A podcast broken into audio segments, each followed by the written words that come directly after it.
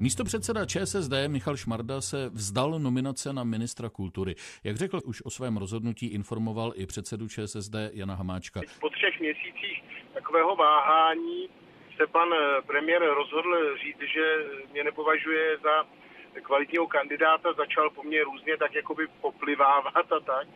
Jako možná je trošku škoda, že pan premiér v rámci svojí ústavní odpovědnosti celou tu věc nerozmyslel už v tom červnu a Babiš názor prý změnil kvůli vystupování kandidáta ČSSD v médiích, řekl pro televizi Prima. Já mám obavu, že na základě těch jeho vystoupení eh, by v té vládě eh, zkrátka jenom kritizoval. Ještě připomeňme, proč prezident Zeman odmítá Michala Šmardu jmenovat? Vadí mu hlavně, že Šmarda nemá s prací v kultuře žádné zkušenosti, jak vysvětlí. Není odborně kompetentní pro výkon funkce ministra kultury České republiky. Místo předseda ČSSD Michal Šmarda nechce být ve vládě Andreje Babiše. Šmarda ohlásil, že se vzdá nominace na post ministra kultury v pondělí večer, jen pár dnů po obrátce premiéra a předsedy ANO. Ten se přidal k prezidentovi Miloši Zemanovi a řekl, že Šmardu ve vládě nechce. Přetahovaná o ministerský post trvá už tři měsíce. Jak jsou v této fázi hry rozdané karty? Má prezident pod kontrolou premiéra i celou politickou scénu? A co by se dělo, pokud by současná vláda padla? Je úterý 20. srpna, tady je Lenka Kabrhelová a Vinohradská 12, spravodajský podcast Českého rozhlasu. Největší vývoj svědčí o tom, že Andrej Babiš bytostně potřebuje Miloše Zemana. Petr Honzik je komentátorem hospodářských novin. Mluvili jsme spolu ještě předtím, než Michal Šmarda ohlásil, že se své nominace na ministra kultury vzdá. Ta jeho otočka, kdy tedy premiér nejdříve navrhne prezidentovi, aby se stal ministrem Michal Šmarda z ČSSD, potom se tři měsíce neděje nic a potom najednou premiér řekne, já s tímhle člověkem ve vládě nebudu, no tak to je skutečně velmi zajímavé, možná psychologicky, ale především to svědčí o tom, že si Andrej Babiš uvědomil, že když nebude poslouchat Miloše Zemana, tak se mu to může šeredně vymstít. Já sdílím stejný názor jako pan prezident, že pan Šmarda není dobrý kandidát. Pokud eh, nedojde k nějakému řešení, tak eh, já to zásadně vyřeším nejpozději do 26.8. Ty důvody tam jsou v zásadě dva. Ať už budou volby kdykoliv, ať už to budou volby předčasné, nebo ať už to budou volby řádné v roce 2021, pořád bude Miloš Zeman prezidentem. Tedy bude člověkem, který bude jmenovat jakéhokoliv dalšího premiéra. To Andrej Babiš velmi dobře ví a ví také, že Miloš Zeman je velmi ústavně kreativní, takže by mu mohl vymyslet cokoliv. On ho potřebuje pro tento krok. No a potom nesmíme zapomínat na to, že probíhá trestní stíhání v kauze Čapí hnízdo a jednou z výsostných kompetencí prezidenta, která tedy přímo je v ústavě napsaná, není to tedy jako žádná kreativita nebo zvyklost, jak si Miloš Zeman hraje s jinými body ústavy, tak to je možnost udělovat milost ale i abolici, to znamená zastavovat trestní řízení v jakékoliv fázi. No a to se může také Andrej Babišovi zatraceně hodit, takže Andrej Babiš zjistil, že pokud Miloš Zeman nechce nějakého ministra, že ho neprosadí a že musí udělat nějakou otočku, i když bude vypadat trošku jako kašpárek v Zemanově loutkovém divadle. Petře, dá se vysledovat, kdy a kde se to zlomilo, že si Andrej Babiš tady mohl uvědomit nebo uvědomil, že Miloše Zemana bytostně potřebuje. Ty jsi zmiňoval tu časovou mm-hmm řadu tři měsíce zpátky ještě premiér mluvil o tom, že ano, Michala Šmardu navrhuje a teď tedy ta otočka. Je vidět někde po cestě, jak si to uvědomění toho, že Andrej Babiš bude muset jednat jinak? Já si myslím, že Andrej Babiš si dokonce mohl myslet, že Miloše Zemana nějak přesvědčí. Když se probereme chronologicky tu sérii schůzek, kterých bylo mimochodem asi deset, a přitom výsledek nebyl žádný, už to svědčí o tom, jak česká politika nyní funguje, tak byly tam určitě momenty, kdy Andrej Babiš říkal, já jsem dobrý obchodník, tedy já něco prezidentovi nabídnu a on tedy akceptuje Michala Šmardu jako ministra a koalice ANO z ČSSD bude pokračovat veselé dál. No, eh, on mu určitě něco nabídl, protože když se říká něco takového, tak se nechodí s prázdnou. Ale Miloši Zemanovi to evidentně nestačilo. Zeman si řekl, ne, já tuto nabídku teď nevemu, já budu trvat na svém a potom si stejně vezmu, co budu chtít. Protože je to Andrej Babiš, který potřebuje mě, nikoli já Andreje Babiše. Takže Myslím, že Andrej Babiš postupně poznal, že Miloš Zeman je skutečně mnohem silnějším hráčem než on, že neváhá využít nejen všechny své kompetence, ale jít až za hranu, aby prosadil své politické zájmy. No a ty politické zájmy Miloše Zemana ty jsou velmi prosté. Ty jsou dva. Za prvé, co nejvíce ponížit ČSSD, se kterou má stále ještě nevyřízené účty. Miloš Zeman nezapomíná. Z roku 2003, kdy ho vedení ČSSD tehdy podtrhlo při nepřímé prezidentské volbě. Druhá volba hlavy státu přinesla občanům několik jasných zpráv. Zeman neuspěl. Po druhé triumfoval Klaus. Ale... Ve sněmovně v prvním kole volby předběhl Václav Klaus Miloše Zemana jen o 11 hlasů. Zeman ale vyřazení z volby hlavy státu neunesl a ze španělského sálu Pražského hradu tajně zmizel. No a tím druhým motivem, který je podle mého názoru důležitější, je ten, že Miloš Zeman se nikdy vlastně nestotožnil s rolí prezidenta jako víceméně formální ceremoniální figury, reprezentanta státu na venek, symbolické figury, která má nějakým způsobem propojovat společnost. A Ústava neříká bez zbytečného odkladu sekra, naučte se tu ústavu. Vy jste jako Jiří Pospíšil. Ústava nestanoví žádnou lhůtu v tomto případě, zatímco v jiných případech lhůtu stanoví. Čili ústavodárce si zřejmě přál, aby byl určitý časový prostor, a tam se mohlo vyjednávat. Miloš Zeman je exekutivní politik, Miloš Zeman eh, chce maximalizovat svoji osobní moc a všechny ty kroky, které on dělá, ty směřují k maximalizaci jeho osobního profitu. A nutno říci, že v tomto, řekněme, prakticko-pragmatickém aspektu politiky je mnohem lepší než Andrej Babiš a o několik parníků před ostatními politiky v České republice. Dá se říct, že v tuhle chvíli Miloš Zeman má českou politickou scénu de facto pod kontrolou? Myslím, že do značné míry ano. Vemme si, jaké jsou teď scénáře toho, co se může dít. První možnost. ČSSD sklopí uši a řekne, dobře, jestliže tedy pane prezidente a pane premiére nechcete, aby náš nominant Michal Šmarda byl ministrem kultury, my uznáváme, že nejsme suverénní politická strana, která si nominuje eh, své lidi do vlády tak, aby mohli reprezentovat náš program. My jsme vlastně takové Bčko hnutí ano a jsme takový derivát vůle pana prezidenta, ale strašně moc chceme být ve vládě. No, pro Miloše Zemana je to samozřejmě totální zadosti učinění, protože za prvé znovu poníží ČSSD.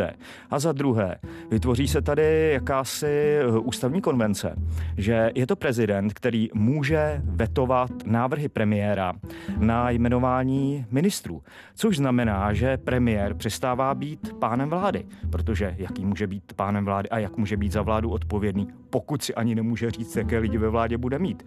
A najednou to bude prezident. Je to posun ústavní role prezidenta. Prezidentem je Miloš Zeman. Miloš Zeman má víc fonci.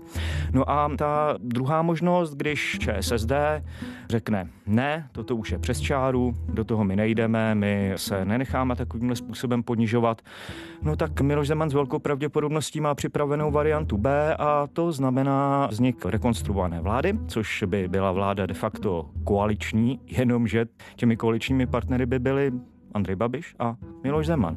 No a tuto vládu můžou eventuálně podpořit lidé, kteří zvolna vytvářejí takový prazvláštní amalgám řekněme, národně konzervativně socialistických politiků, Mám tam na mysli trikoloru eh, Václava Klauze mladšího, mám tam na mysli formaci tří odpadlíků z SPD vedenou panem Volným, ale také například dosavadního poslance ČSSD pana Foldinu a otázka, jak se zachová Antonín Staněk. Takže když tohle to všechno spočítáme a uvážíme, že KSČM a ANO mají dohromady 93 poslanců, no tak tady máme sedm dalších kousků. A jestliže máme stovku, tak to znamená, že této vládě není možné vyslovit nedůvěra.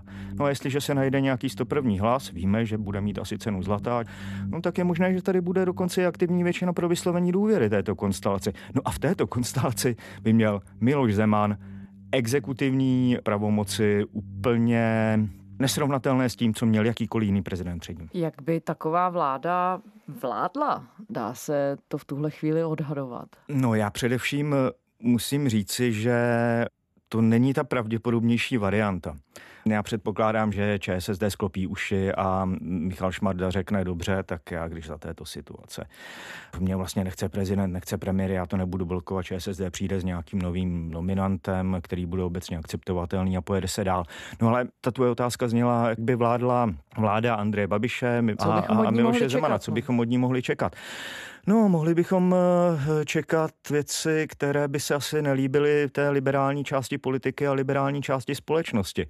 Mohli bychom čekat útok na ty instituce, které mocenskému apetitu Miloše Zemana stále ještě odolávají. No a tady je možné zmínit například Bezpečnostní informační službu, která konzistentně varuje před riziky pocházejícími z východu, tedy z Ruska a z Číny. Čína v loňském roce výrazně posílila své špionážní aktivity proti České republice. Uvedla to Bezpečnostní informační informační služba ve své výroční zprávě. Čína usiluje především o narušení jednotné politiky Evropské unie a soustředí se také na české silové rezorty a vědecko-technickou špionáž. Bezpečnostní informační služba upozorňuje například na problém skrytých ruských vlastníků firm, které usilují o státní zakázky. Je to vidět na tom, že Miloš Zeman opakovaně šéfa BIS Koudelku odmítá jmenovat do generálské hodnosti.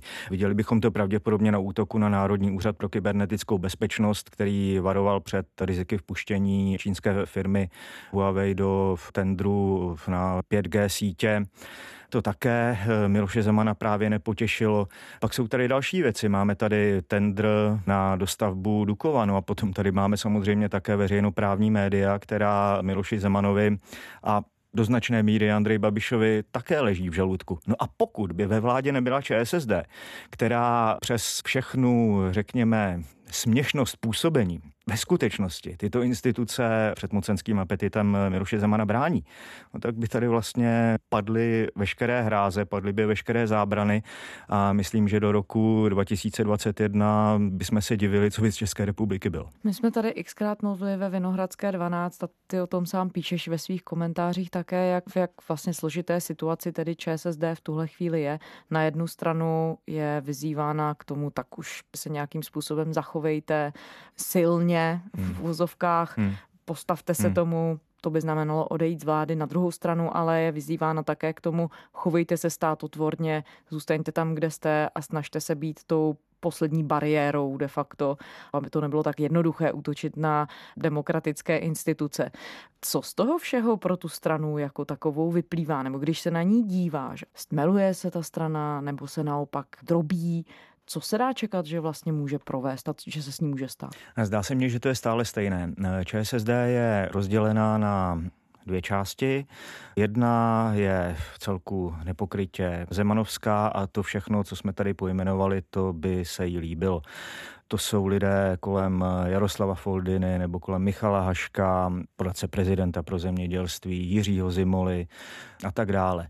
No a potom je tady druhá část, která to vidí trochu jinak, která akcentuje to, že ČSSD má být ve vládě, má plnit sociálně demokratický program, tedy to, co si pod sociálně demokratickým programem představuje a jako, řekněme, takový, ale v dobrém slova smyslu to berme, appendix tam má to hájení těch demokratických institucí, což jsou lidé jako ministr zahraničí Petříček, jako Kateřina Valachová a tak dále a tak dále.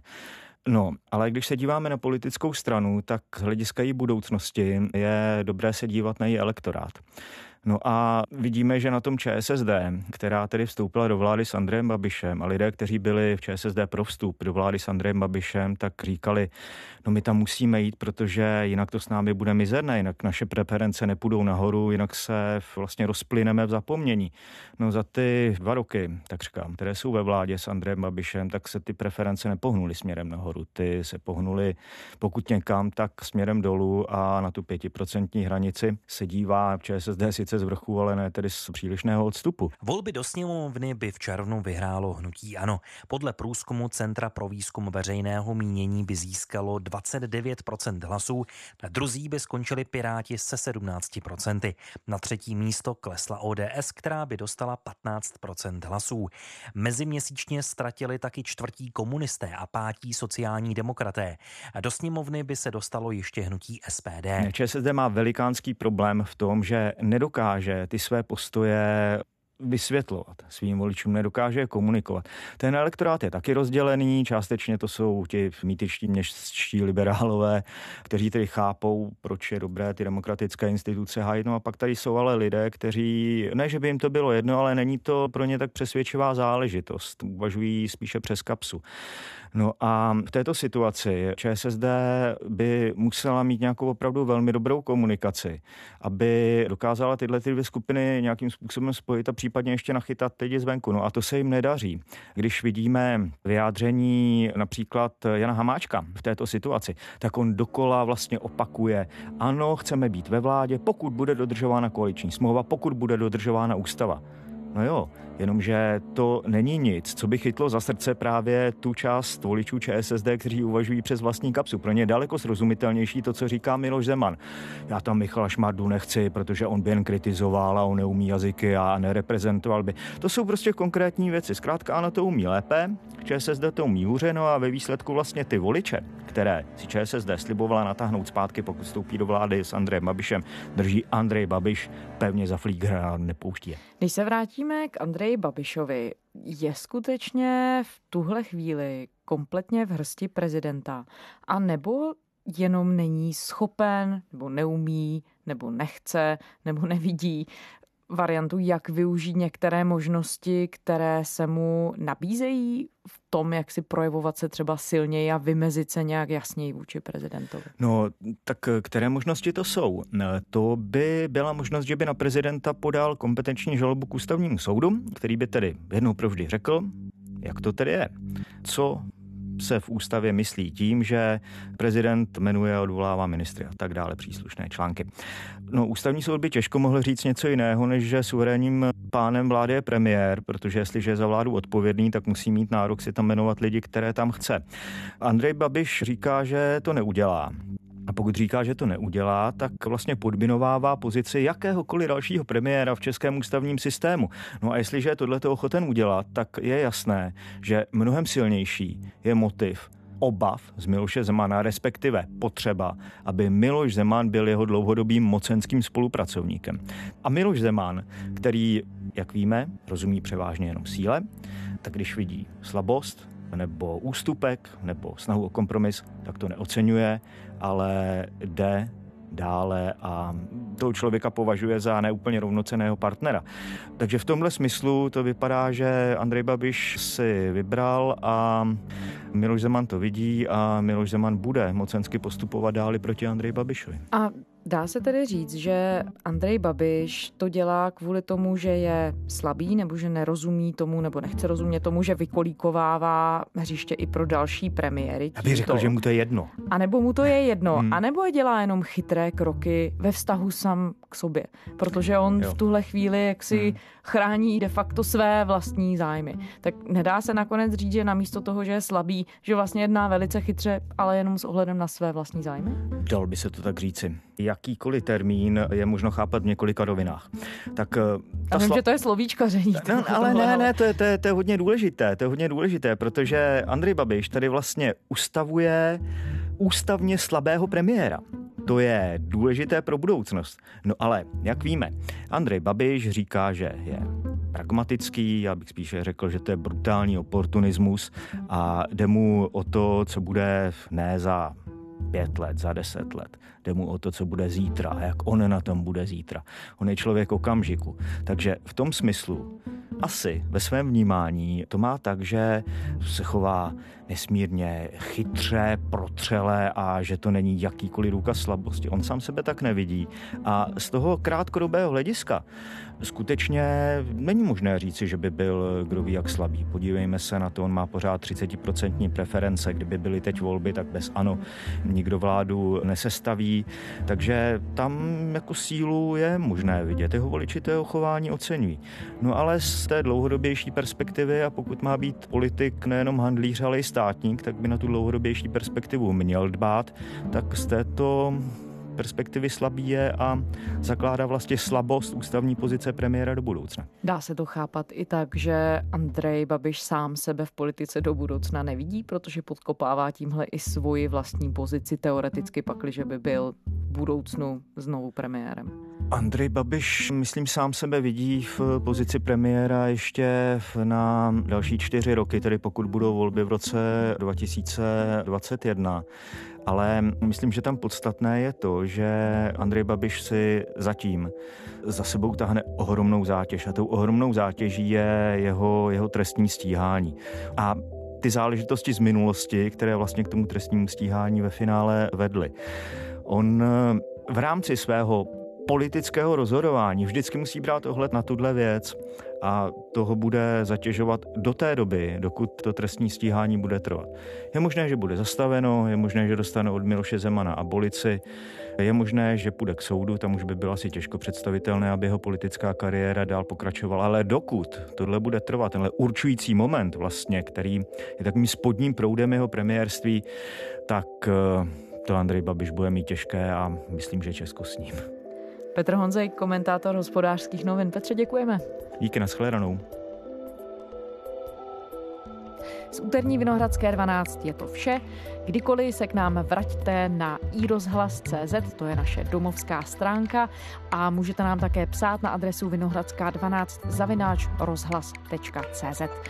Rádi uslyšíme vaše připomínky a názory. Těšíme se zítra.